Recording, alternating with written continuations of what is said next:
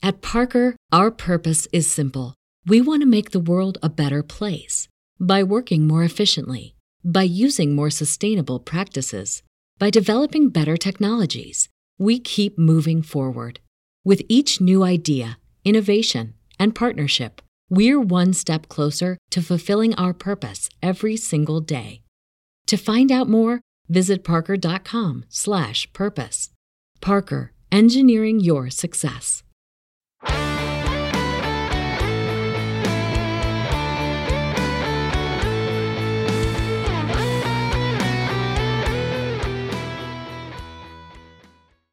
Welcome to today's edition of the Baseball America College Podcast. I'm Teddy Cahill. Joining me, as always, is my colleague Joe Healy, and we are here to preview Super Regionals. As we record this, it is June 9, Thursday. Supers uh, get underway tomorrow, starting starting tomorrow on uh, on Friday. Half the field starts on Friday, half the field starts on Saturday. We're going to dive into all of that here on today's edition of the Baseball America College Podcast. Uh, we are coming at you twice a week throughout the postseason, as we did during the regular season. So if you're not subscribed already, please subscribe on your favorite podcasting app, be that Apple Podcast, Stitcher, Spotify, uh, wherever you get your podcast. Hit that subscribe, follow button, whatever the the exact nomenclature is, and uh, we'll keep this going through Omaha, and uh, then we'll get into the off season, and we'll, we'll probably only be down to once a week, but that is uh, that's still a ways off. We we got plenty of postseason baseball to go still, Joe. And uh, this weekend obviously is a big one, and it's uh, you know some people prefer this weekend to uh, Omaha or, or to regionals. Just the the drama, the three game series of it all. It's uh, super regionals is kind of a unique uh, situation in college baseball. Yeah, no doubt. I mean, the still doing it on campus sites or you know home fields. I guess some aren't on campus. I guess in some years, but doing it on on uh, non-neutral sites that there's something to that. You know when i first started following college baseball it was my favorite weekend.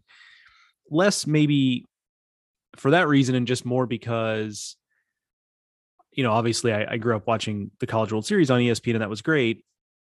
And i still loved that but super regionals were a window into college baseball that i didn't get a lot. I mean you're talking in 2004 5 6 when I first started really following the sport, regionals weren't on TV. We've talked about that a lot, but super regionals, most of them were. And so at that time, and so I got to see venues. That was the first time I saw Alex, you know, Alex Box Stadium on TV. Uh, that was the first time I saw, you know, pick whatever, you know, um, the games in Tallahassee and, um, you know, games in these other venues that were just famous across college baseball that I'd never seen before. I'd seen pictures on my computer or what have you, but it was just kind of a window into this thing that I loved that I didn't get to see during regionals. And so I got to see 16 teams playing and in eight different sites that were all electric and and what have you. So, you know, growing up it was my favorite weekend for that reason. Like Omaha again was great. It's but it's its own deal and it's eight teams and you're you're getting great atmosphere, but it's different. It's not the home atmosphere. And so I've always loved this weekend. That said, it is kind of a weird weekend just because regionals is chaos, right? I mean, you're playing in an even a normal scenario without weather or what have you, you're playing two games a day at, at each site and it's kind of chaotic. And then you have all, you know, have tons of games every single day and you have to keep your head on a swivel. And, you know, the teams that are really in it play at least through to Sunday and sometimes all the way through to Monday. Whereas Super Regionals is just a different animal. I mean, ask, well, you know, we'll talk about East Carolina this year, but ask East Carolina last year. I mean, they were in an early window on the first two days and they were eliminated before a lot of teams had even begun playing their Super Regional. And so it can go quick. If things get sideways on your team, like Super Regionals can be over in the blink of an eye. And then the turnaround to Omaha is really, really quick, especially this year with games starting on Friday instead of Saturday. So um, just a you know it's a quick weekend it's a fantastic weekend. It is you know historically was my favorite for the reasons that, that we've talked about. It is a just a really unique uh, deal that college baseball has tucked in here between the chaos of regionals and kind of the the old granddaddy of them all if you will in omaha. No doubt about that and it is going to be a quick turnaround this year. That's uh that's very important to note that Omaha begins on Friday, not on Saturday. The the schedule has been rearranged. Uh, so it's it's going to be a fast turnaround from uh, for these teams to get ready to uh, to head out to Omaha um, next week. There is also other news going on around the sport. Um, you know, there's still coaching vacancies being created and some being filled and players moving in and out of the transfer portal. And we're just going to have to take a pass on all of that. We're going to, again, focus here on the games. Uh, some of that stuff's covered over at baseballamerica.com and some of it's going to continue to be covered over there. Uh, so if you're interested in some of that, uh, we, we do have it for you on the website. Uh, but today on the podcast, we are going to uh, just focus on the games themselves. And Joe, I think there's uh, there's nothing else we really need to do. So let's uh, let's get into this here. Um, we're going to start with the supers that begin on Friday, and let's take this uh, let's take this path chronologically. So let's start uh, in Greenville, you mentioned East Carolina, Joe. They are going to start super regionals again this year with the the noon window. There, they're playing Texas, uh, and uh, an interesting matchup here between the the American champs and uh, the preseason number one team in the Longhorns.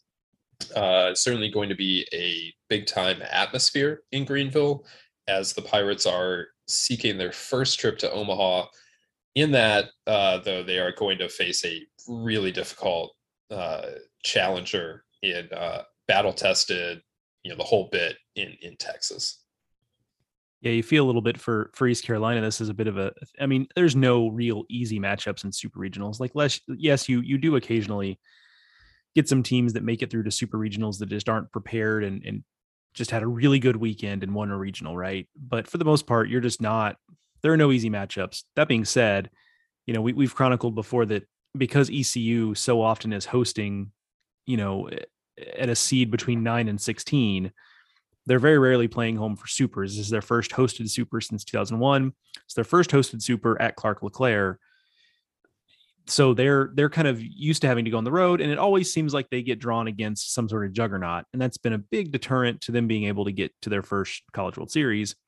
This year they're at home. That's a huge advantage. The atmosphere we talked about on the the recap podcast for regionals is obviously off the charts good, but Texas is tough. I mean, this is a tough draw. It was a team that's obviously extremely talented. They were number one in the country to start the season for a reason.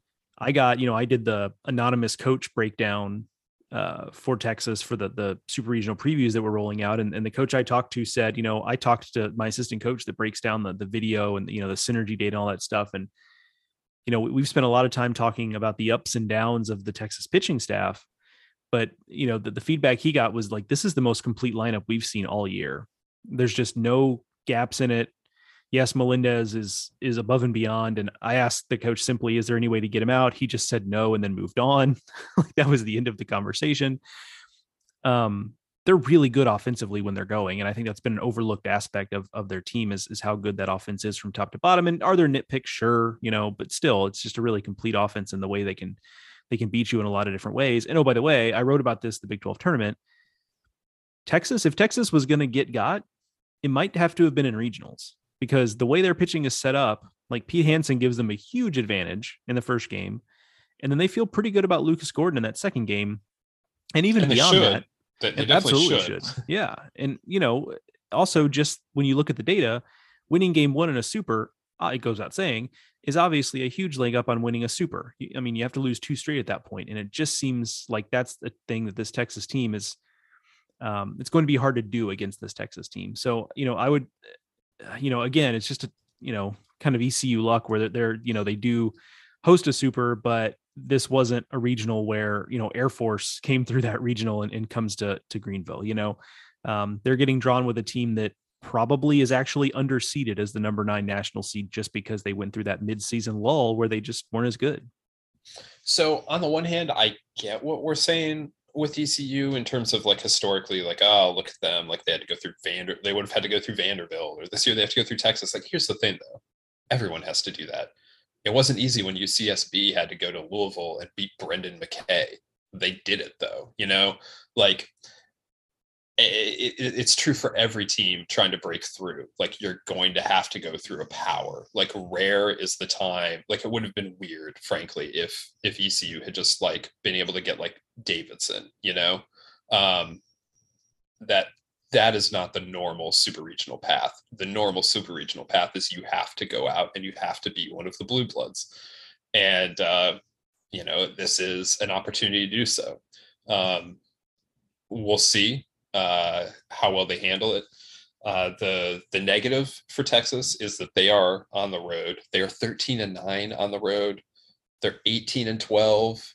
Obviously, that's better. They're 18 and 12 away from Disch Falk, but just 13 and 9 in true road games. If you're ECU, like I think that's what you're hoping for here is that Texas still doesn't play very well away from home. Um, but I do feel like a lot of that, I, I, just don't know how transferable that is. A lot of that was losses to Big 12 teams or to South Carolina.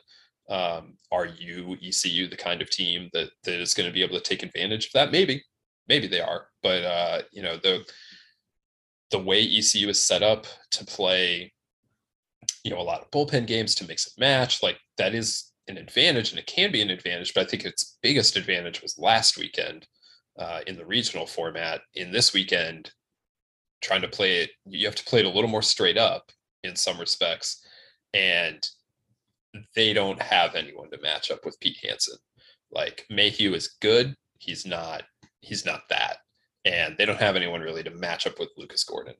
Um, you know, a, if it gets to Sunday, like neither of these teams has third starters, but at that point now you have to mash with Texas. Like I, the, the, there's just an awful lot being asked of ECU this weekend, and I don't want to discount what Bryson Worrell brings to the table, and Jenkins Coward, and uh, Lane Hoover, and and all the rest of the the really experienced, really talented guys in that offense. But uh, this is this is going to be a tall order. Yeah, I mean, you saw in the regional, right? I mean, you say that if they, you know, East Carolina, their advantage came in regional, we saw that because they just got out that first regional final against Coastal. Um, they just got out pitched like Coastal had a guy, Nick Parker, that just went out and threw the ball really well. And like East Carolina just took it on the chin and was like, okay. And they came back out Monday and they had more to offer than Coastal did. And so I think it, that was exactly that advantage just playing out that they were able to, even withstanding that loss, which gave theoretically Coastal a day to reset pitching a little bit, and they still had the advantage. So uh, you saw that. And, and now, yeah, to your point, you have to play them a little more straight up. And whether or not they beat Hansen on Friday, they they can't let him go complete game or something like because I do think Texas, and this is something that the coach that I talked to for the anonymous scouting report said, is it seems like they have found some things in the bullpen. Um, I agree. I tend to agree, I should say. However, like if you're ECU, you need to test that. Like, is that really true that you found some things, or did you have find some guys who had a couple good weeks or what have you? Right. So in in, in sometimes in low um you know low leverage situations because sometimes in the Big 12 tournament some of those guys were throwing in situations that weren't the highest leverage and and I think some of that is being pointed to as evidence that Texas has found some things. Maybe maybe not. So if you're ECU you really can't let the Longhorns go into game 2 with everybody still available. You need to try to get to some of it in game 1 which you know Texas is going to ride with Hansen deep. There are very few scenarios I can imagine where Hansen's out of there in 2 or 3 innings but you can't just let him go eight or nine. Like there has to be some sort of medium answer there for ECU to get a look at a couple of guys. I um I yeah, I, I think it's important that we don't take it as rote that Pete Hansen is just going to win on Friday. Like that is that is important to to do here because if if Hansen loses, uh, you know, things change for Texas. Like I would still feel good with Lucas Gordon with the season on the line. Uh, I'd feel good about him stepping up, but we are talking about you know a different situation at that point. So vital, absolutely vital for Texas to win with Hansen and to just get this this thing over as soon as they possibly can. I would say uh, ECU less important that they win on Friday. Still important, obviously, like you said, Joe. Uh, the odds are very much in your favor if you win game one. But of the two teams, I would feel better about you know ECU just being able to overcome an early loss and muck through the the next two games, use the the bullpen, the matchups to their advantage, and uh, let their bats go to work. But um, I, I, feel like for Texas, the ending this this series as soon as possible is is to their to their best interest for sure. All right, let's move on. Um, at three o'clock on Friday, uh, we are going to Blacksburg for Oklahoma and Virginia Tech. This uh, this is a fascinating matchup as well. You have Virginia Tech hosting a super regional. They've never been to a super regional, even. And you have Oklahoma coming in very hot, having won the Gainesville regional, having won the Big 12 tournament. Um, you know, they're very comfortable playing on the road very clearly. They're going into one of the more offensive ballparks uh, that you'll find. Uh, the coach I talked to for the uh, the the anonymous scouting report said that he likes he likens uh, English Field to uh, to Coors Field. that it's a place where fly balls become home runs and ground balls turn into doubles and triples. Uh, so that's that's the kind of offensive environment Oklahoma is walking into. Uh, are they going to be able to keep pace with Virginia Tech, or is their pitching maybe going to be able to overcome that very powerful, very potent Virginia Tech offense, which loves playing in that ballpark? Yeah, it's. I mean, this this has to me this has three games, like knockout, drag out, drama filled, kind of ugly at times. Like this has that written all over it to me because I think both teams kind of go in. I think if you're Oklahoma, you, you, you maybe are pinning hopes a little more on Jake Bennett than Virginia Tech is anything else on its pitching staff. Um, but both teams really, especially once once you get past Bennett for Oklahoma, it's the same thing as Virginia Tech, where they're they are not going to be shy about making a move. And for most of this year, Drew Hackenberg has been pretty steady, but at the ACC tournament and last week in a regional, uh, those weren't good starts. And um, you know, I think there might be concern about, you know, is is he just at a point where he's not going to be the guy that we saw in April or March or what have you? And that would be reasonable. He's a freshman, right? He's got 90 innings on his arm this season.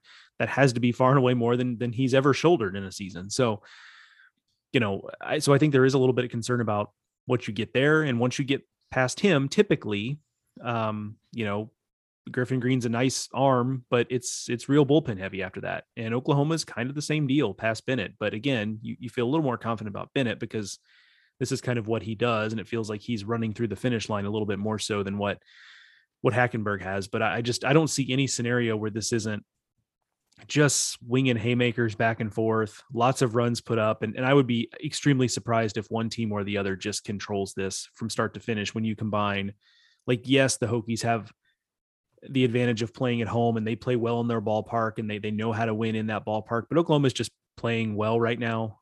Like they, they've been hot for really the last six or eight weeks at this point. Um, and they're not going to have any real fear of going into into that kind of environment. I um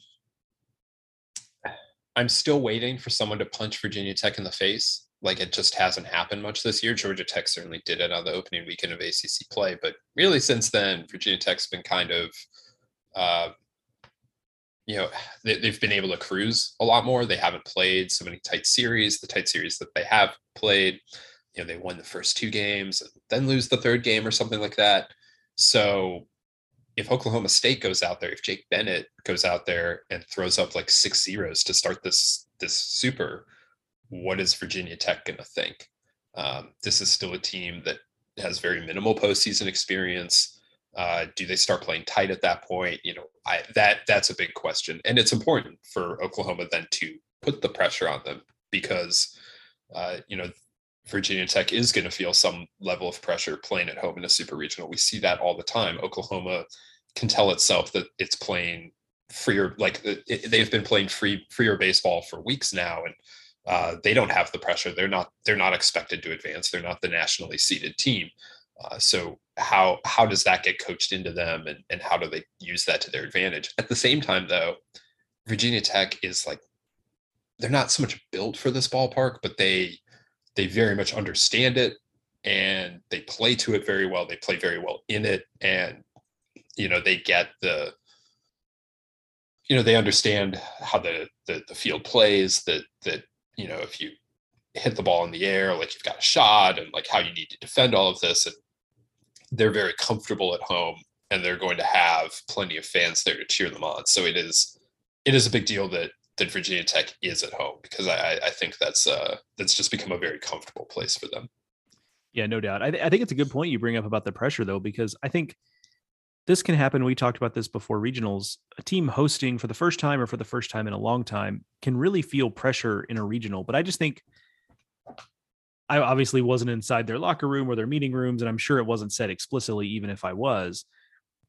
But once Gonzaga lost to Columbia on the first day of that regional last weekend, and they knew that they were not, as long as they took care of business against Wright State, they were not going to see Gonzaga. I do think there was some element of realizing that, okay, we're just, we're going to be better than the other teams here. And they got a decent punch from Wright State right away, but for the most part, they just weren't all that challenged for the. they were up the five to nothing by the time Wright State punched. For sure. And they knew they were. It's not like they runs. fell behind five to nothing. Like, like right. You know, right yeah, I mean, Wright State was counterpunching as much as anything else. But yeah, they, I mean, they just, I think they knew on a certain level that okay, we're just, we're just better than these teams here, and like there is something about you can play free and easy when you kind of just have confidence that like, okay, we're gonna, you know, you know, we're going to be okay here as long as we kind of play our game. We don't have to do anything special against Oklahoma. It's going to be a different deal though. Like they might have to find something new and, and extra. And I, I think the crowds there will be big. I think they'll be great. I wouldn't be surprised if they break some records there, which is like from what I understand, is like kind of wonky at Virginia Tech because so much of their seating is general admission because they actually don't have that many chairbacks. It's a There's lot a ton of, of berm space. It's not even just a lot GA. of berm areas. Yeah. Right. And so the counts are like wonky on that, I think. Um, so it's hard to know. Like that's what I understand there. And also, by the way, there was some fun, like it is a fun, beautiful place to watch a game but because of that, it's also not the most imposing atmosphere, I would say, because it is so open that the sound doesn't really get trapped the way it does at some other places. Now, that could be because I was sitting in a press box, I'm not out there, but I walked around some too, and the sound just doesn't seem to trap as well because there is so much open seating and berm area, and there's not like an overhang or like a shell that goes like all the way down the lines or anything like that. And the berm areas are also set back off the field a little bit. So um that, that's kind of my impression. I you know, that's one impression on one weekend. So but I can guarantee they're gonna pack the place. Like I saw that I saw that last weekend firsthand. Um, but there are probably more imposing places in terms of the way sound is treated than what they're gonna what Oklahoma is going to deal with this weekend. I mean, here's the thing: Oklahoma three weeks ago was in Lubbock last weekend was in Gainesville. Like nothing, nothing's going to scare them at this point. So, oh, for uh, sure. I, I don't, I don't worry about them from that standpoint. I don't really even worry about them from a like, oh, this place plays like Homer happy. Like I get, they were in Lubbock three weeks ago and they won a series there. So, I, I think that I mean, this Oklahoma team is just playing so well right now, playing so hot. Like it, this is, I think you're right. This game has three games written all over it, and we'll see who who shows out. Uh, the teams are relatively similarly built, and you know how is that going to play out, and, and, all the rest of it. But I don't think Oklahoma is going to be overwhelmed here in in any way, um, and they're going to be they're absolutely going to be game to to try and go punch for punch with uh, with Virginia Tech, which should make this one of the more uh, fun supers of of the weekend. I think. Yeah, I agree. The the fun factor on this one is is kind of through the roof. It's one of my my picks for being just a ton of fun from start to finish. All right, let's go to another one that has a very high fun factor, as uh, as Joe said there. Uh, that is Notre Dame heading to Knoxville. Uh, they're going to play Tennessee at 6:30 on Friday, and uh, this is the one, the one versus the 16 slot. Now, obviously, Notre Dame did not host last week. It's six, not 6:30. Excuse me. Um, Notre Dame. A lot has been made of the fact that they probably should have hosted, didn't host go out and sweep through that Statesboro regional and now get rewarded by having to go play Tennessee. Last year they had to play in Starkville. This year it's Knoxville. Um, what that does mean, though, is that because so much of this team played in Starkville a year ago, they're not going to be scared by anything Lindsey Nelson has to throw at them. Now, the coaches I talked to this week said, like, look, Knoxville is just different than Starkville. Like, nothing against the atmosphere at Mississippi State, it's amazing. But those fans are there to like they're very knowledgeable baseball fans. They really enjoy baseball. They will applaud you if they if you do something well, like the you know the the lounge the folks in the lounge will get on your outfielders but like they'll also feed them you know it's it's that kind of environment in knoxville it's just rowdy and so it's uh it's a different experience uh, but I, you know, this is a Notre Dame team that has experienced an SEC Road Super Regional already, so I do think that helps them a lot. Um, I think they're uniquely built in some ways to challenge Tennessee. Uh, it's just going to be are they able to uh, to stand up to the the incredible talent that the Tennessee is throwing at every team this year.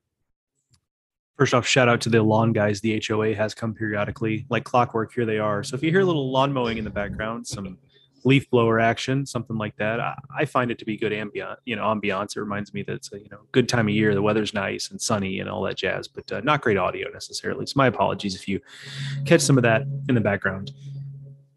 I agree with all you said there. Like I, I don't there is something different about the crowds. I've been in Knoxville plenty the last couple of years. I was there for Super Regional last year. I was there for a series Easter weekend against Alabama this year, and they yeah those crowds they are on a different level. And I think in some ways like they are desperately in Knoxville trying to build out that stadium to shove more people in there because they could sell what three four times as many tickets as they're currently selling probably.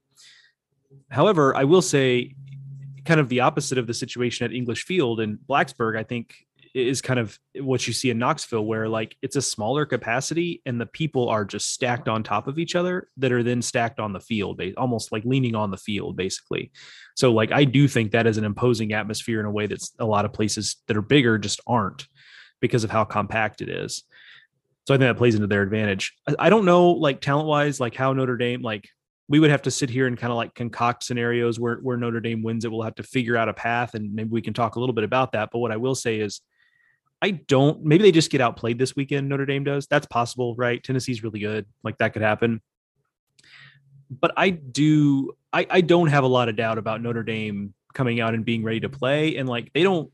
It's obviously expressed in a different way than what Tennessee does. Tennessee very much puts it on Front Street, but Notre Dame's got sharp elbows too like they're they have a little bit of an edge. Um, you know, their head coach Link Jarrett has a little bit of an edge to him. Like those they are kind of dirtbag type of players, and of course I mean that in the, the positive baseball sense.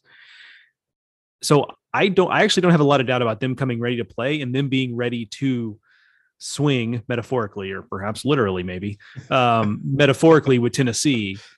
Um, it's just a matter of if they're going to be able to get the right path to actually beat Tennessee because that's a whole different deal the the thing about Tennessee right now is they are playing so confidently. Like they have no idea that they could even lose a game. Like they, they, and that really, I think that matters. That matters in the postseason. However, when was the last time Tennessee got punched even a little bit? Like it just it hasn't happened. And like you could say, well, like, well, they were down to Georgia Tech going into the ninth inning. Like, yeah, they were, I guess. But um, also I, the Georgia Tech bullpen is not something to be feared.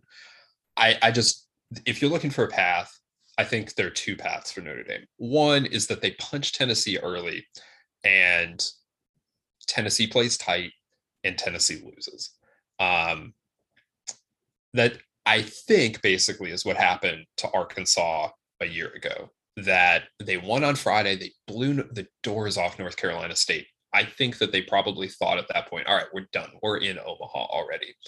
And then NC State was like, well, wait, not not so fast. Like we we played dead at the end of that game and we threw nobody and like we still have some stuff for you. And then they punched on Saturday and Arkansas was like, wait, what? We're not we we have to keep playing this out.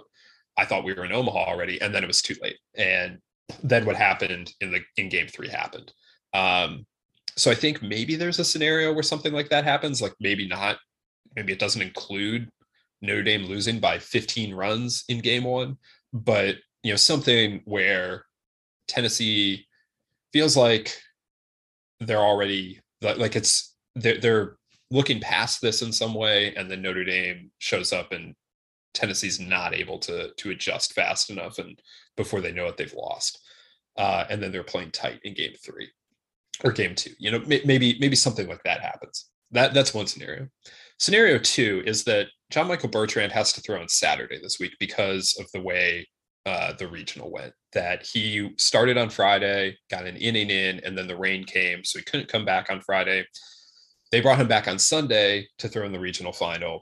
So he now is not going to be ready to go on Friday. He'll probably have to go on Saturday. Now that's a scenario that Notre Dame's very familiar with. He pitched mostly on Saturdays last season, and there's nothing wrong with having your best guy in game two, either trying to send you to Omaha or saving your season and forcing a game three. And so I think that's a big deal here that if if they do do it that way, that Bertrand can pitch on Saturday, and that allows if they can just get length out of John Michael Bertrand, and if they don't get length out of him, they're probably not winning this super regional anyway. But if they get length out of him, they plan on getting length out of him, then on Friday they can bullpen it a lot, and on Saturday or on, on Sunday they can bullpen it a lot. And they have a lot of options. They're very good at mixing and matching, whether that's getting one guy through the order once or playing right and left after a guy gives them five. You know, they, they have a lot of different ways they can manipulate this pitching staff. And so I think that's the key here is that they just throw the kitchen sink at Tennessee and maybe that's too much for the Vols. And meanwhile, Bertrand lulls them to sleep in in his start. Yeah, no, that's that's fair. I, I, think one of the the tough things about Tennessee too is they they play such an emotional brand of baseball, and you know Tony Vitello likes to say that they have a, a team motto of play with emotion but don't play emotional, which is you know I'm sure gets snickers across the country because if like if that's if what they're doing is not playing emotional, I would shudder to think of what them playing emotional looks like. Um, but one thing with teams that play like that, that tend to be high strung and high energy and just have their foot on the gas the entire time, is sometimes they can get wrapped up in that and they can get angry at a at a at a botched call in the field, or they can get angry at the opponent, you know, flipping a bat or hitting a batter or whatever. And they've done plenty of that this year. And then sometimes that gets teams off of their game a little bit, but that just seems to make them angry. And so, like the teams that play emotional tend to have that weakness, which is like when the emotion is positive and everything is one way traffic going in one direction, that emotion just kind of feeds on itself and can send a team off soaring into the sky but then if it starts to become negative emotion like it tends to go the other way but with tennessee like it doesn't seem to matter. Like they that anytime they get fired up like that whether positive or negative it tends to actually just kind of help them. So that that does take one scenario off the table that i feel like in a lot of other scenarios with teams like this that that would be a possibility. I just i don't see that one happening and notre dame's probably not the team to give them that but um that that is one thing that is i think unique about this specific team. I, I will give you a third way that Notre Dame is potentially positioned to, to challenge uh, Tennessee here. And that's Notre Dame can run. And like that's very fully a part of their offense to play aggressive baseball where they run the bases a lot. They can, you know, hit and run. They can do some slashing. They can do all that kind of stuff.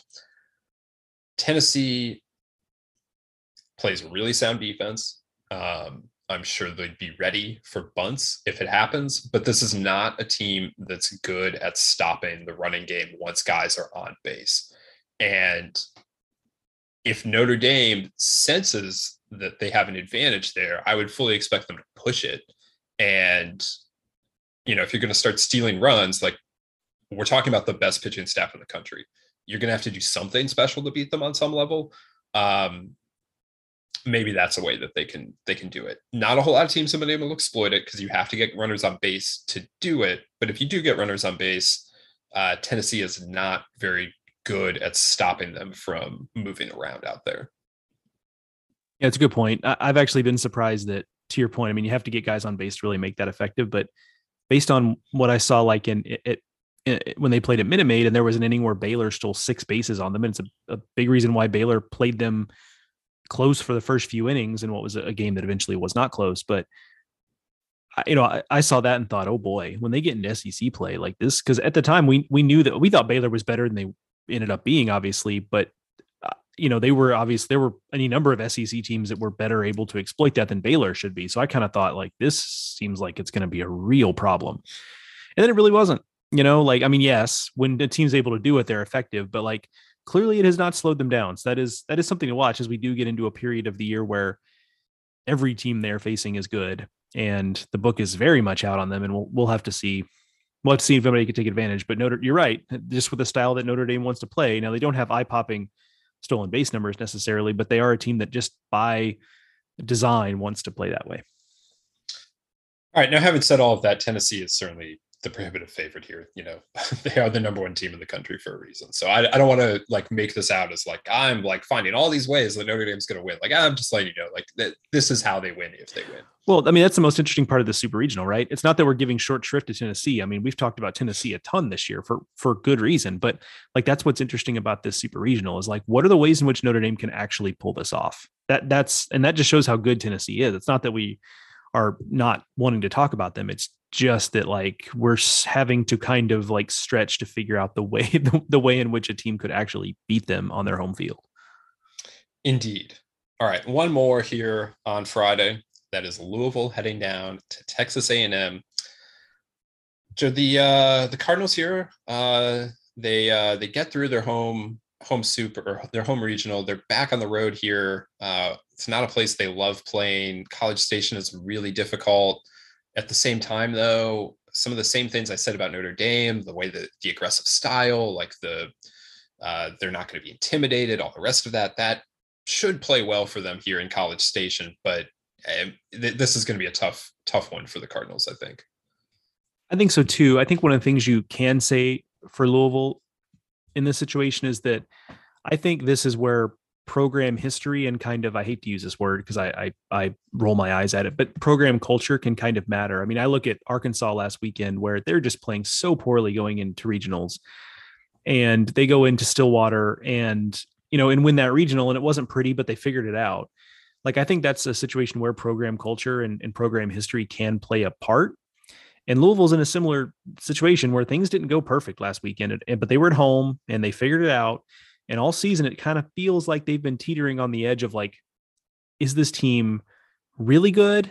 Just kind of good? Is it like not a great team that's kind of masquerading as a good team? Like we've kind of thought that at various points for Louisville, but they're here now and they just, they're a couple games from Omaha. And yes, it's a tough task to go on the road and do this, but at the risk of being super, you know, cliche filled here, like I, I do just wonder if this is a situation where the program culture is such that they're going to end up finding a way to get this done.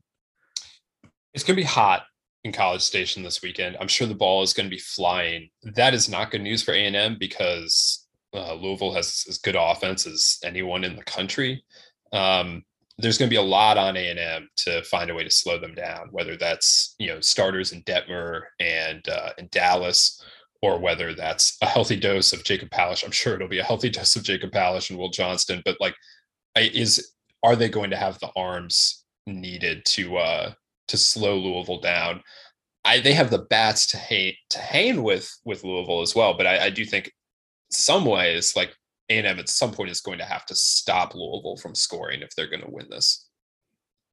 No, I think that's right, and that's that's the that's the tough piece there. It you know it, they speaking of kitchen sinks, I mean that's kind of what A&M is going to be trying to do here. And and you know they they found some things along the way and then they found some things and then lost them it seems like along the way. It's been a real roller coaster on the mound for them but they're another team that just kind of continues to to find a way and, and, win but you just you know you know you do wonder if there's just that DNA with Louisville that ends up mattering here more so than A&M a, a team that's been very successful this year but ultimately this is a, a pretty new team as far as being together. There's a lot of postseason experience with guys like Micah Dallas and Jacob Palisch from other programs um, but how much does that matter with a team that hasn't been together the way Louisville has? And I think what the reason I'm kind of grasping for ethereal stuff like this is this does feel like a very evenly matched super regional.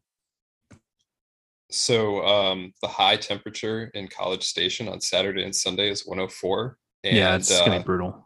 At th- this, they're playing at night uh, on Friday. They haven't announced Sunday's game time, and I'm looking at Saturday's game time. Oh, it's three o'clock at three Oof. o'clock on Saturday in College Station, Oof.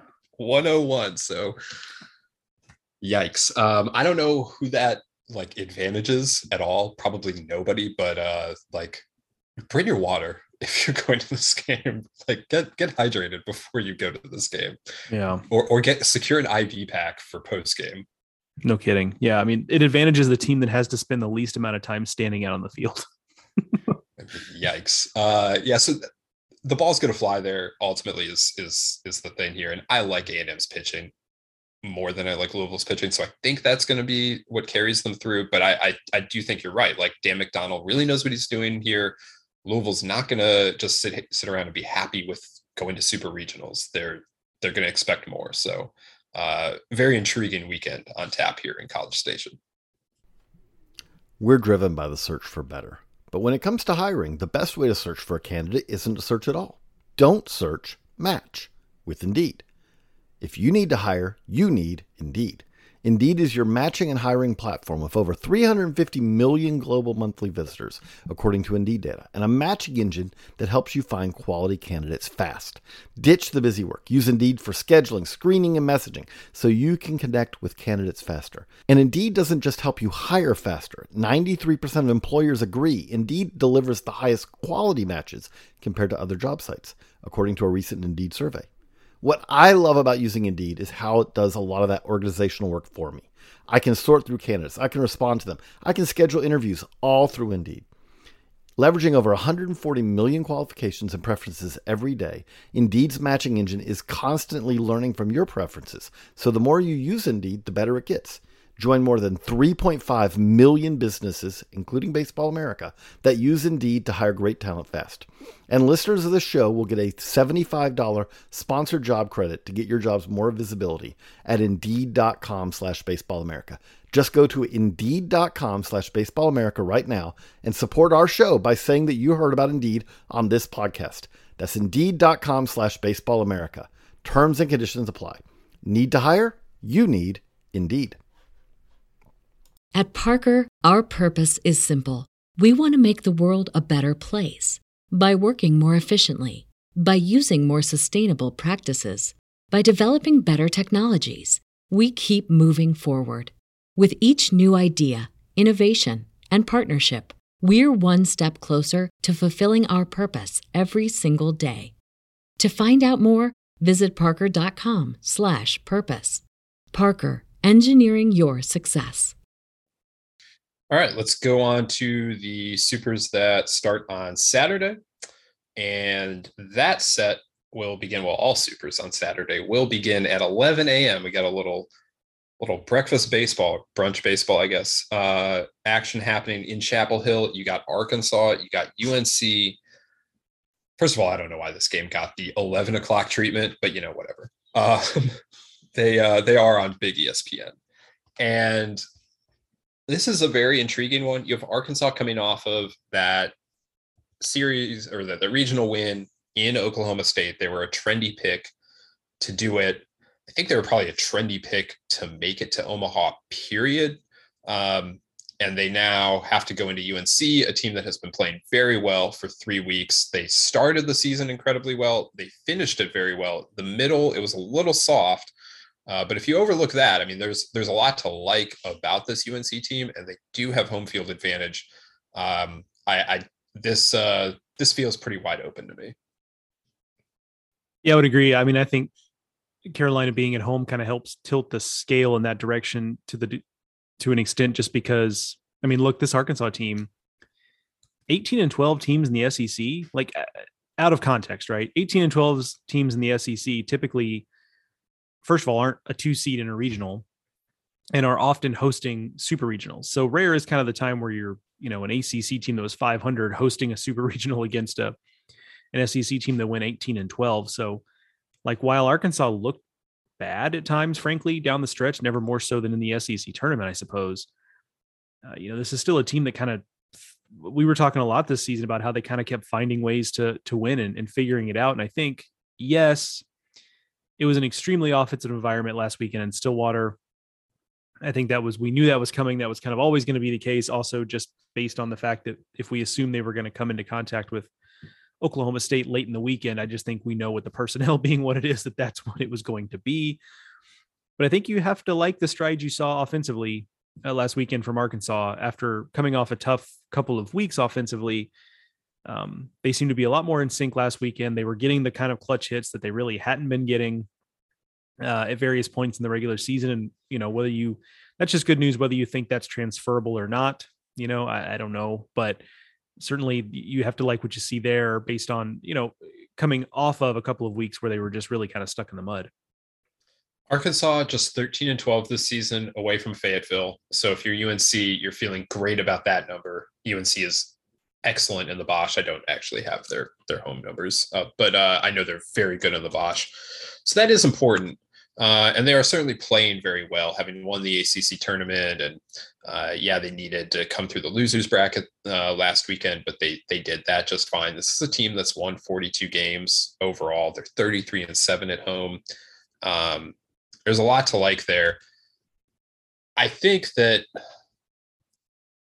I, I just if you if you go through and you match these two teams up like position for position, you just don't know how often you're going to be like, yep, UNC has the advantage here. Like Vance Honeycutt, yes, definitely, definitely better than um, whatever you're throwing up against uh, against him from Arkansas, probably. But beyond that, there aren't a whole lot of spots where I would say definitively, like, yeah, UNC is better. I like their bullpen better.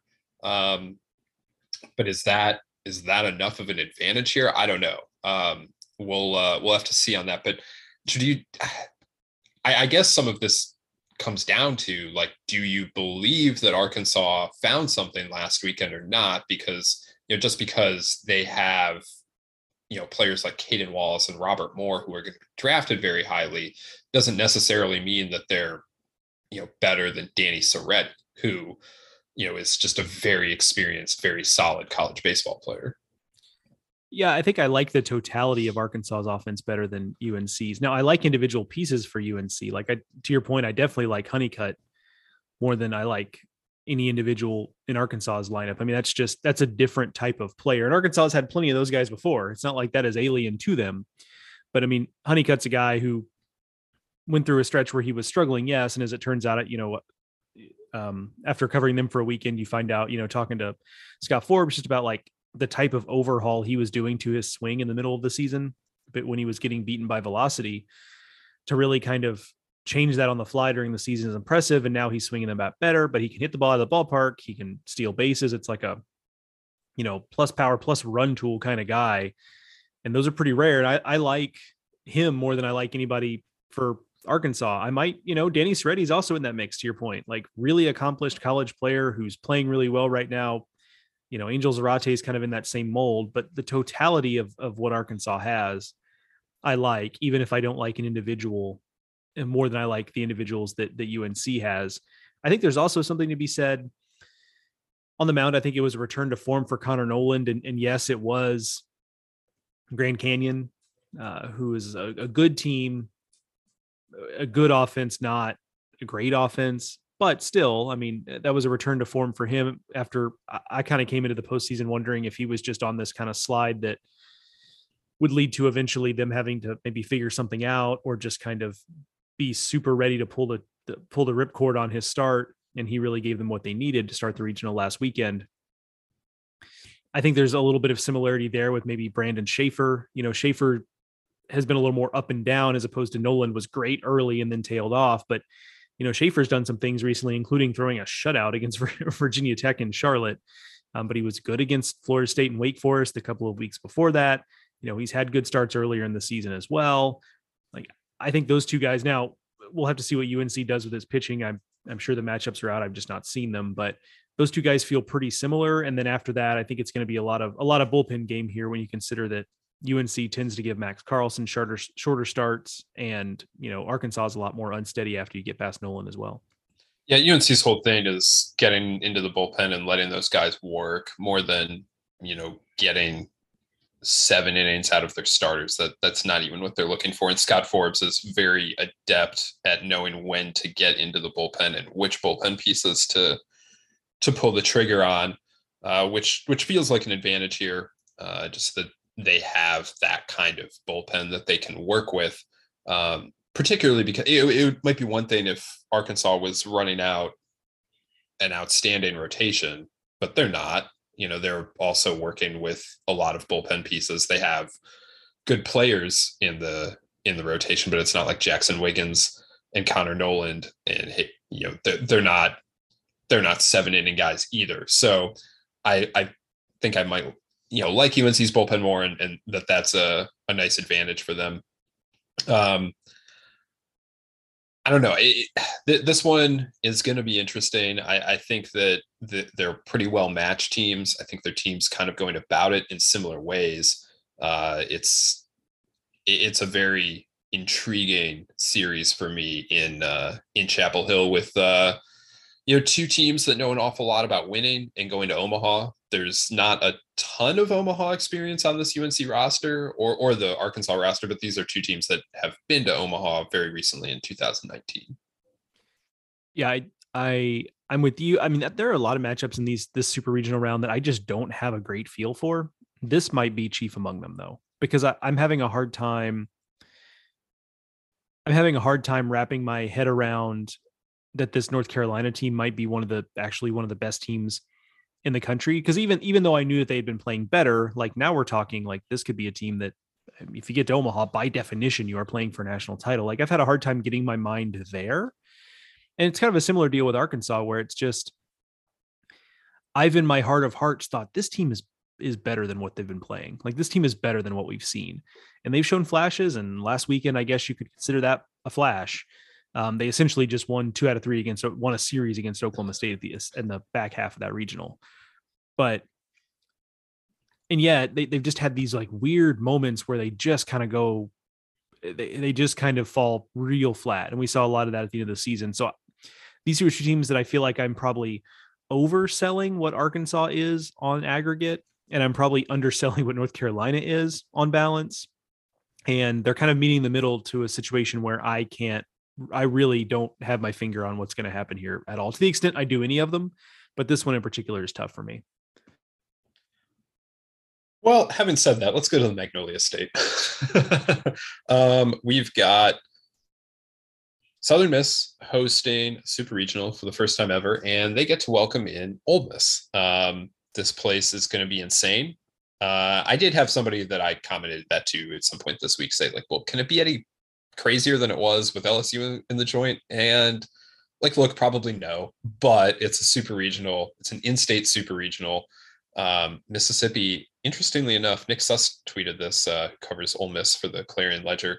I think it was that Mississippi is now the eighth state uh, to host a completely in-state super regional. Um, California has done it more often, or Texas has done it more often than anyone else, uh, and now Mississippi joins that list with this Southern Miss, Ole Miss uh, super. Southern Miss, the Conference USA champs, they pitch at an incredibly high level. Uh, Ole Miss coming in, playing very freely, playing very well over the last few weeks, especially last week uh, in Coral Gables, sweeping through that regional. Uh, they are trying to go from last four in to Omaha, uh, which we've certainly seen done before. Uh, but this uh, this one's going to be a fun one there at, at Pete Taylor Park. Yeah, fun factor on this one high for I mean, almost sure the baseball, yes, but also just kind of reasons outside of that, the atmosphere, what it means in the state of Mississippi, this being a celebration of college baseball in the state of Mississippi, which I've had this conversation with people who coach in and out, in and out of the state that like per capita, like pound for pound, I guess is maybe the better way to put it, but like pound for pound, Mississippi loves college baseball. You can probably have that conversation with maybe Louisiana, but those two states right there, when you when you throw in the third, you know, big brand of Southern Miss in college baseball, like that makes it tough to to to have a, a hand better than that one in, in, terms of a state loving college baseball more than Mississippi. Regardless, it should be a lot of fun this weekend. I don't mean to oversimplify it, but I feel like it comes down to if you look at these box scores, like if you were to fall asleep Friday afternoon and then wake up, you know, Sunday night or uh, I guess this is Saturday start. So if you fall asleep Saturday afternoon, you wake up Monday. Like, first of all, I feel bad for you because you missed a lot of baseball. But secondly, if you look at these box scores after the fact and they look like normal baseball games, probably good news for Southern Miss because they really are going to want to stick to we're going to start Hall and then we're going to start Waldrep and then we're going to start Riggins. And the bullpen, we're going to go to Rogers and Ramsey and Stewart and Harper and then if we really have to, we can give it to Justin Storm or a couple of other guys. But we want this to look like a normal baseball game. And we want it to be six to three and not 12 to 10. Now, I think Southern Miss's offense has maybe been a little bit undervalued because I do think, yes, they don't have, like, they've got some guys who can hit the ball at the ballpark. They don't have any superstars here, but they also don't really have any super duper soft spots in the lineup. It's all guys who either A, hit for high average, or B can hit the ball out of the ballpark. Now, those guys have holes in their swings typically, but their guys tend to give you at least one or the other. So I do think there's maybe a little undervalue of the USM lineup, but generally speaking, they're going to win this super if they stay on course pitching wise. And again, I don't want to oversimplify it, but to me, that is the simplest way to distill down what USM is looking to do this weekend. I hear you, but like Dylan DeLucia and Hunter Elliott sure seem like they've found something, and they both pitched quite well in Coral Gables last weekend against Arizona and Miami. You know, they did they never saw the four seed in that regional. Um, they had very talented offenses to work with uh, on, on the opposing dugouts, and DeLucia and Elliott were absolutely up for it. I don't think they're not going to be up for it this weekend. Um, yeah, I,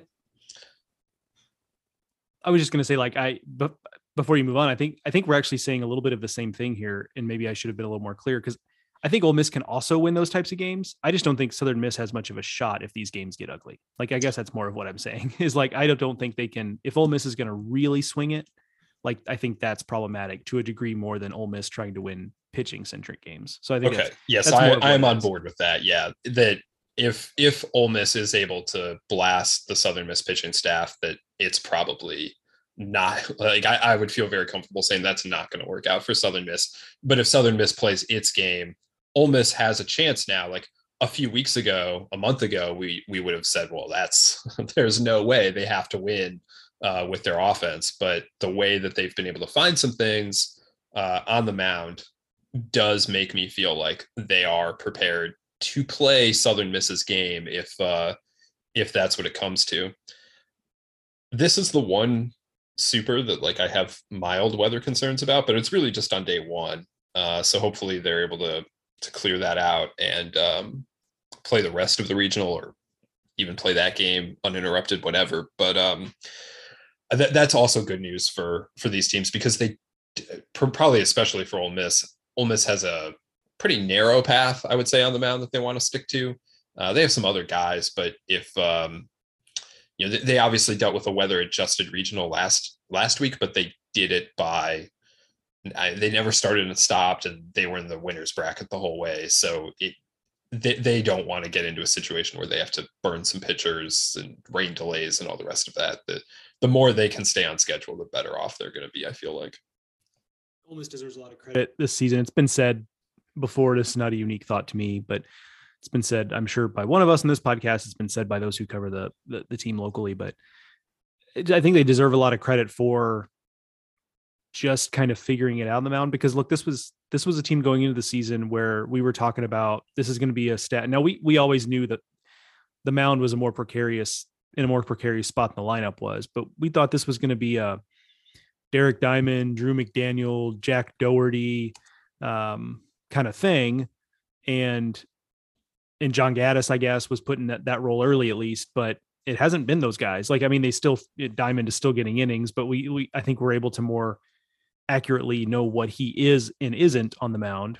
And now, to your point, it's like DeLucia and Hunter Elliott are the guys here, and they've pivoted to that, and they're leaning into it now, and they're not, you know, eh, eh, not being.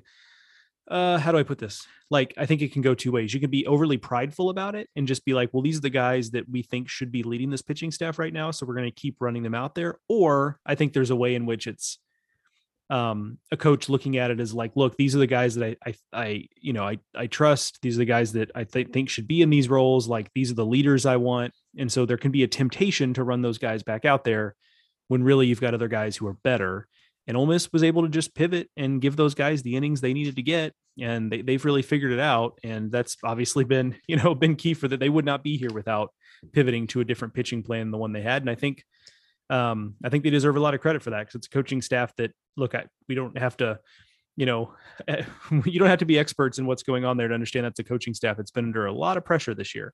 Um, and to be able to to pivot like that and just try some different things when there was probably a little bit of a temptation to just think that the guys who you thought were going to be your guys were going to eventually be your guys, and instead they've been able to do something different, and that deserves that deserves some credit, I think. This weekend, one like absolute legend for his school is going to see his career end. Tim Elko or uh, Gabe Montenegro.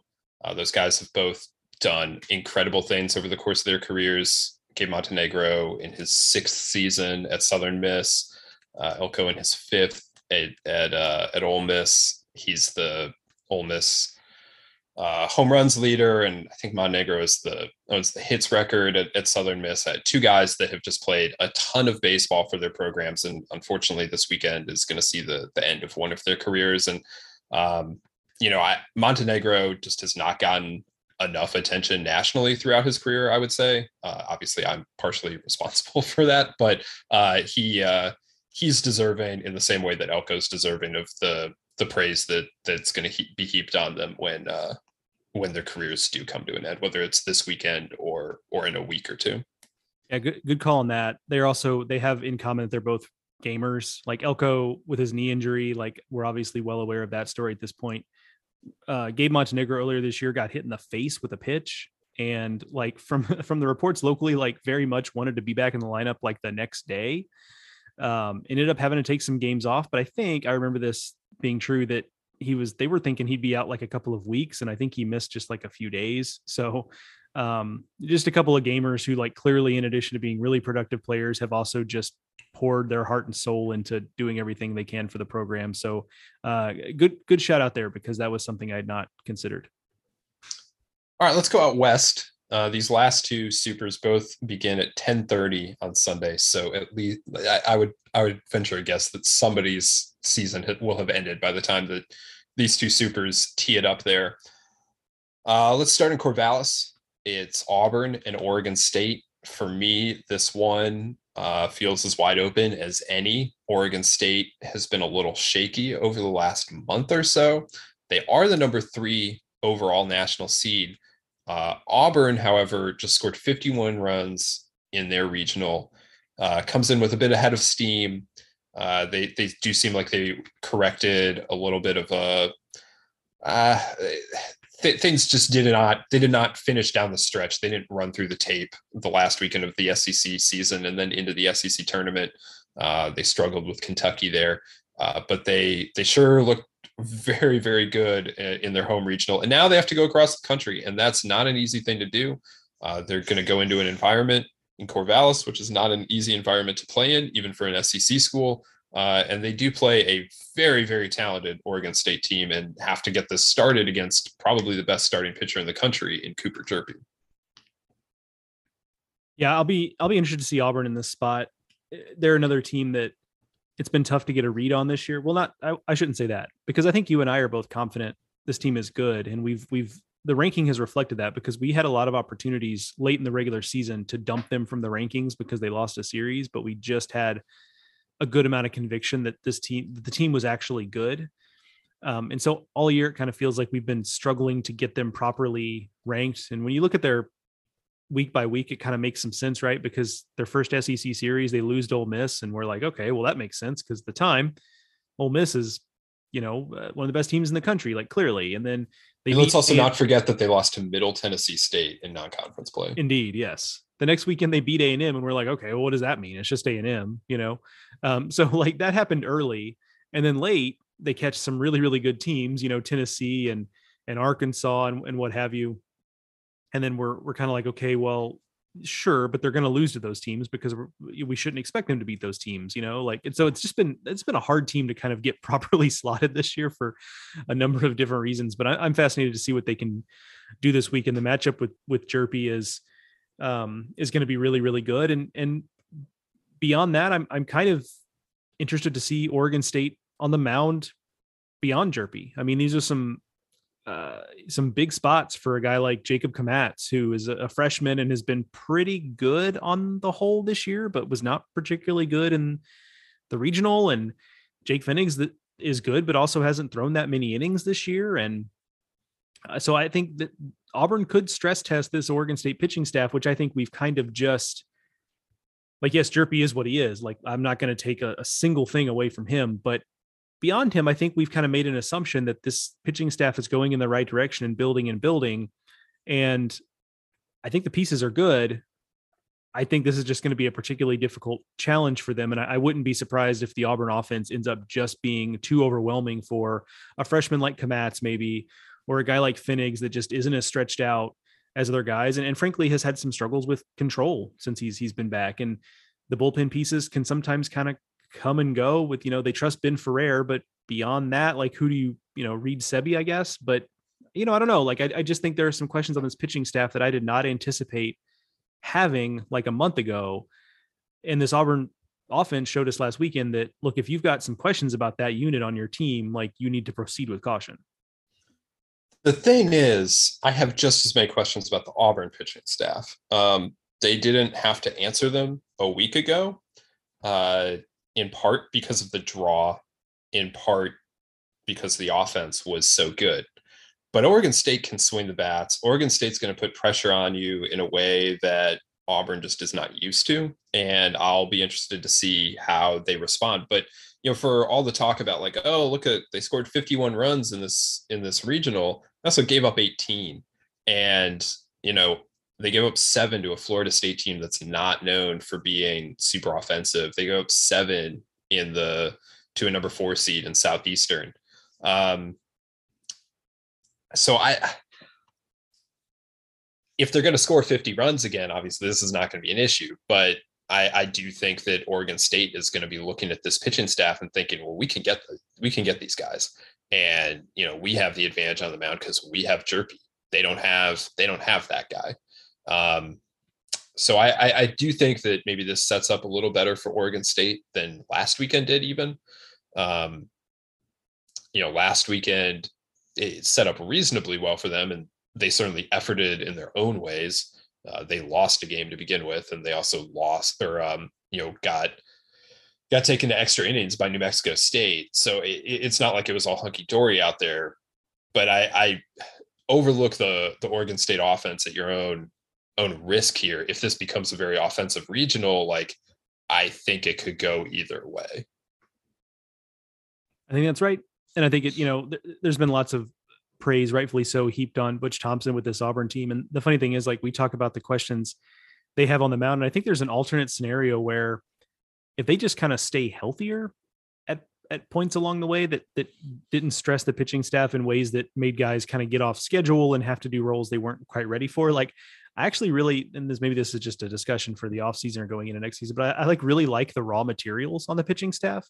It just feels like a certain number of guys have just been put in positions because of injuries or what have you that they weren't necessarily ready for or just like one spot too high on the pecking order for them that if if they had just been able to be a little bit deeper throughout the year like I actually like the pieces here but as it is like they're just being pushed I think to a degree that that as a whole they're just not quite quite up to.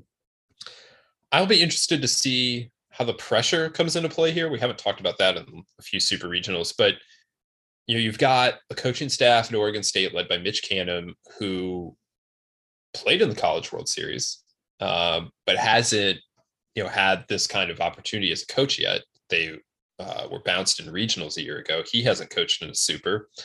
Um, at Auburn, you have Butch Thompson, who has Omaha and super regional experience as a head coach.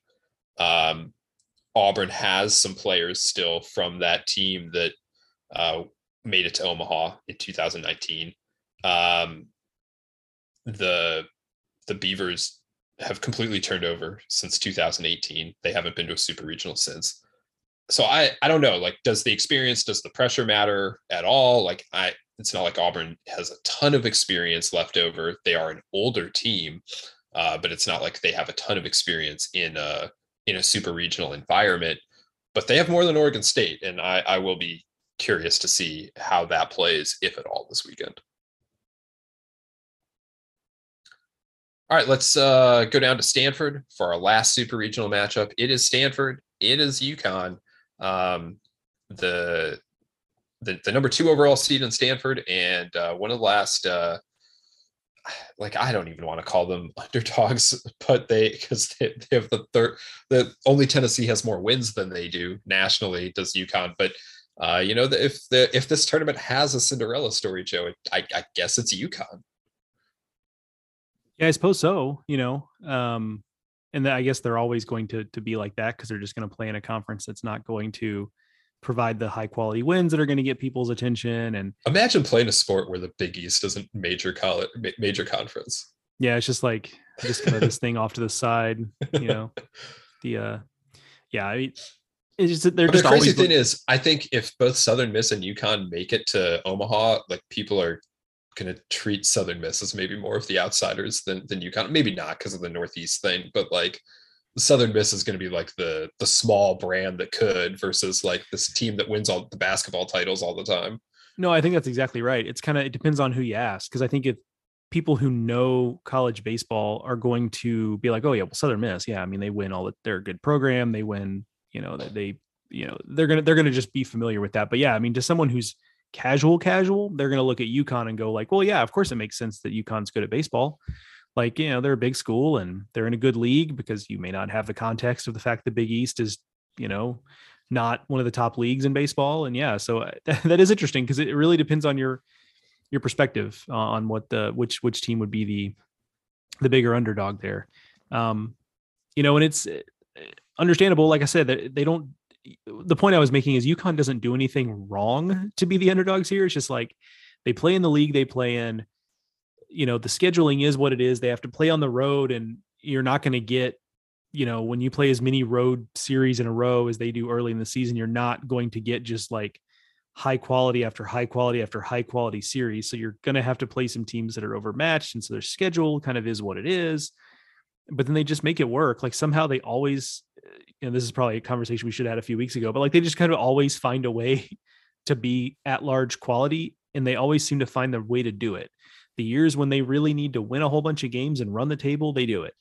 The years when they can afford to take a few more losses and place a more difficult schedule, like they do it. They just they figure out the right mix every year. That being said, the pitching talent in particular is very real for UConn. Um, third in the country in ERA. Obviously, you have to understand the competition level there. Like Tennessee leading the country in ERA versus UConn at three. It's it's two different deals, but you know they can really come at you, especially the first couple days of a weekend when they come at you with with Austin Peterson and then and then Pat Gallagher. Like that's real stuff. That's real competitiveness. And you know, and Stefanoni on Sundays isn't bad either. On third in the third game of a series isn't bad either. So the pitching talent is really really real. Obviously, we know the Stanford offense is really really good. The variable here though is you've got at least in the opener you've got a night game at Sunken Diamond, and I think we saw last weekend. You know, they played mostly night games in their home regional. Um, those games weren't as offensive and that tends to be the way that ballpark plays. And I think there is, if you're if you're looking for edge cases where UConn can exploit little advantages, it's that you know their pitching I think could be able to do something against the Stanford lineup if if you know Stanford isn't 100% on their A game. If they are on their A game, there's probably nothing UConn pitching can do. But if they're not, when you combine that with the fact that that ballpark's probably going to play a little bit big at night, um, that is a little place where UConn might be able to pick up a little bit of an advantage talked about how hot it's going to be in College Station. Um, on Sunday in Stanford, we got a low temperature of 51 degrees. Yeah, pack a little, pack a little light jacket or something. that sounds. Uh, they do play at four o'clock on on Sunday, so mm. you know it, it'll be. It will not be the the Saturday night, but it's chilly-ish on, on Saturday night too. So yeah, pack, pack a light jacket if you're if you're headed out there. Um, this UConn team is interesting. I've had multiple people tell me that this is among the least talented UConn teams that they've seen Jim Penders have. That's not meant as a slight against them in any way. Jim Penders has had some incredibly talented UConn teams. They have George Springer as an alum, for goodness sake. Like that 2011 team had Barnes and Springer and Nick Ahmed and had four big leaguers on the team. This super regional team is not that this super regional team is a bunch of grinders, a bunch of older players, a bunch of good college baseball players. Austin Peterson is uh, a real problem on Friday nights. Um, but like Pat Gallagher and Enzo Stefanoni are good pitchers, but they aren't, you know, we're not we're not talking about dudes that are gonna go out and get drafted real high. Um, and UConn certainly has had those over the years. Justin Willis is a good arm in the bullpen, uh, he has 15 saves this year. Clearly, he has uh, confidence at the end of games, but you know he's they've had better closers at, at UConn in terms of raw stuff. Um, the for, from a position player standpoint, Eric Stock is a really good player for them, and uh, you know they Matt Donlan has, has some big moments for them, and you know they, they have guys like that, but again, like there aren't there's no George Springer on this team, and what they are is they're just they're old, they're experienced, they don't make mistakes, they don't beat themselves. They're gonna make you beat them. They throw a ton of strikes, and um, I, Stanford is going to have to go out there and beat UConn. And not a whole lot of teams have been able to do that this year. Stanford's plenty talented enough to do it, but they are going to have to be the ones that get it done. They are not going to be able to just coast on extra bases or errors or any of the rest of that. This is not some Cinderella three. This is a three seed that that has won 40 set 49 games. You know, they are they are who they are, and Stanford's going to have to come ready to play. There was my uh, weekly struggle with the mute button there. Um, that, that little pause there. Um, yes, I mean, if there's one thing we know about this is it's, is that there's going to be UConn could so clear. Or I'm sorry, Stanford could so clearly outplay UConn this weekend, and yet, at least one of those two games, if it only goes two, at least one of those two games will be close, late, and nervy and tight, and Stanford will have to actually go out and do something to win the game. Like I would be incredibly surprised if UConn comes out here and is just flat and doesn't play well and gets just completely run off the field. That would be a surprise to me, just because that's just not how they how they they do things. You know, um, I think to Jim Penders' and that program's credit, I think one of the things they one of the reasons why they're able to get, you know, basically every team they have at least two. Now they don't get to supers, obviously, they haven't been in, in ten years, but uh, more than that. But is that but they get to the regional stage and give themselves a chance to advance every year. It's just that they kind of are even keeled. And it's not a program that tends to run tight or run hot and or hot and cold. They just kind of are who they are. And it, sometimes it's good enough, sometimes it's not. But you know what you're going to get with them. And and like I said, I, I would be incredibly surprised if Stanford doesn't have to work for this. I, I think Stanford's a prohibitive favorite here. I, I really like their chances, but I, they're going to have to come and win games because if they don't, UConn can can do something here. Here is my hot take of the the podcast, Joe. You ready for this? Uh, sure. Let me get. I have like an oven mitt somewhere around here. Let me All just right. in case. Yeah. Let me because if I touch my microphone afterwards, I'm afraid. or my headphones, I guess. Wouldn't be my microphone, be my headphones. But yes, please go ahead. Best pitching matchup of the of the weekend. Austin Peterson, Alex Williams. That's going to be delicious on Saturday night. And like it's the the reason why I feel like this is a hot take. I mean, like I just picked the Big East pitcher against the Pac-12 pitcher of the year. Like that doesn't feel very hot, but like those guys are going to be throwing 90, 91 max out. Like it's you- you're gonna ha- you're gonna see so much bigger stuff at different times over the course of the weekend. Uh, this field is not blessed with a ton of velocity outside of Tennessee, really, but you are going to see bigger stuff in most of these games. That one, though, it- it's just going to be an, a, a beautiful, beautifully pitched game, is what I'm expecting Saturday night in Stanford. I think it's. I think it's a good call. I'm. I'm. I'm here for it. Like uh, just a, a couple of pitchers painting with the stuff that they have. Alrighty, so that is those are super regionals. We'll uh we'll have a lot of fun this weekend seeing how they all play out. If you haven't checked out all of the the written previews over on the website, you still have time to do so. Well, depending on when you're listening to this, uh, you still have time to do so. And uh, we'll we'll be back here probably on Tuesday to uh, wrap up all the super regional action. Um, if everything wraps up by Monday or you know a- ahead of Monday, or maybe there's only one left, maybe Joe and I will reevaluate that plan. But expect us on Tuesday. So make sure you are subscribed to the Baseball America podcast on your favorite podcasting app, Apple Podcast, Stitcher, Spotify, wherever you get your podcasts, you can find us and hit that subscribe or follow button. You can also follow us on Twitter. I'm at Ted Cahill. Joe is at Joe Healy BA, and we'll have plenty of thoughts and analysis throughout the weekend, both on our Twitter and on baseballamerica.com.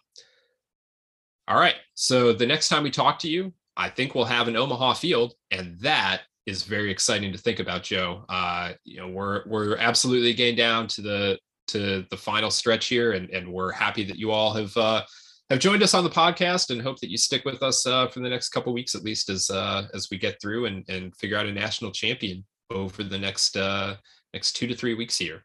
Uh, so for Joe, I'm Teddy. Thank you all for listening. We'll talk to you next time.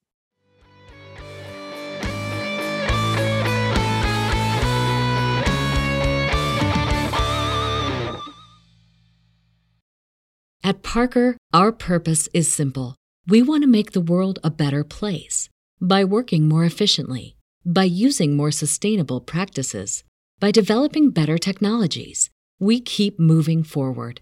With each new idea, innovation, and partnership, we're one step closer to fulfilling our purpose every single day. To find out more, visit parker.com/purpose. Parker, engineering your success.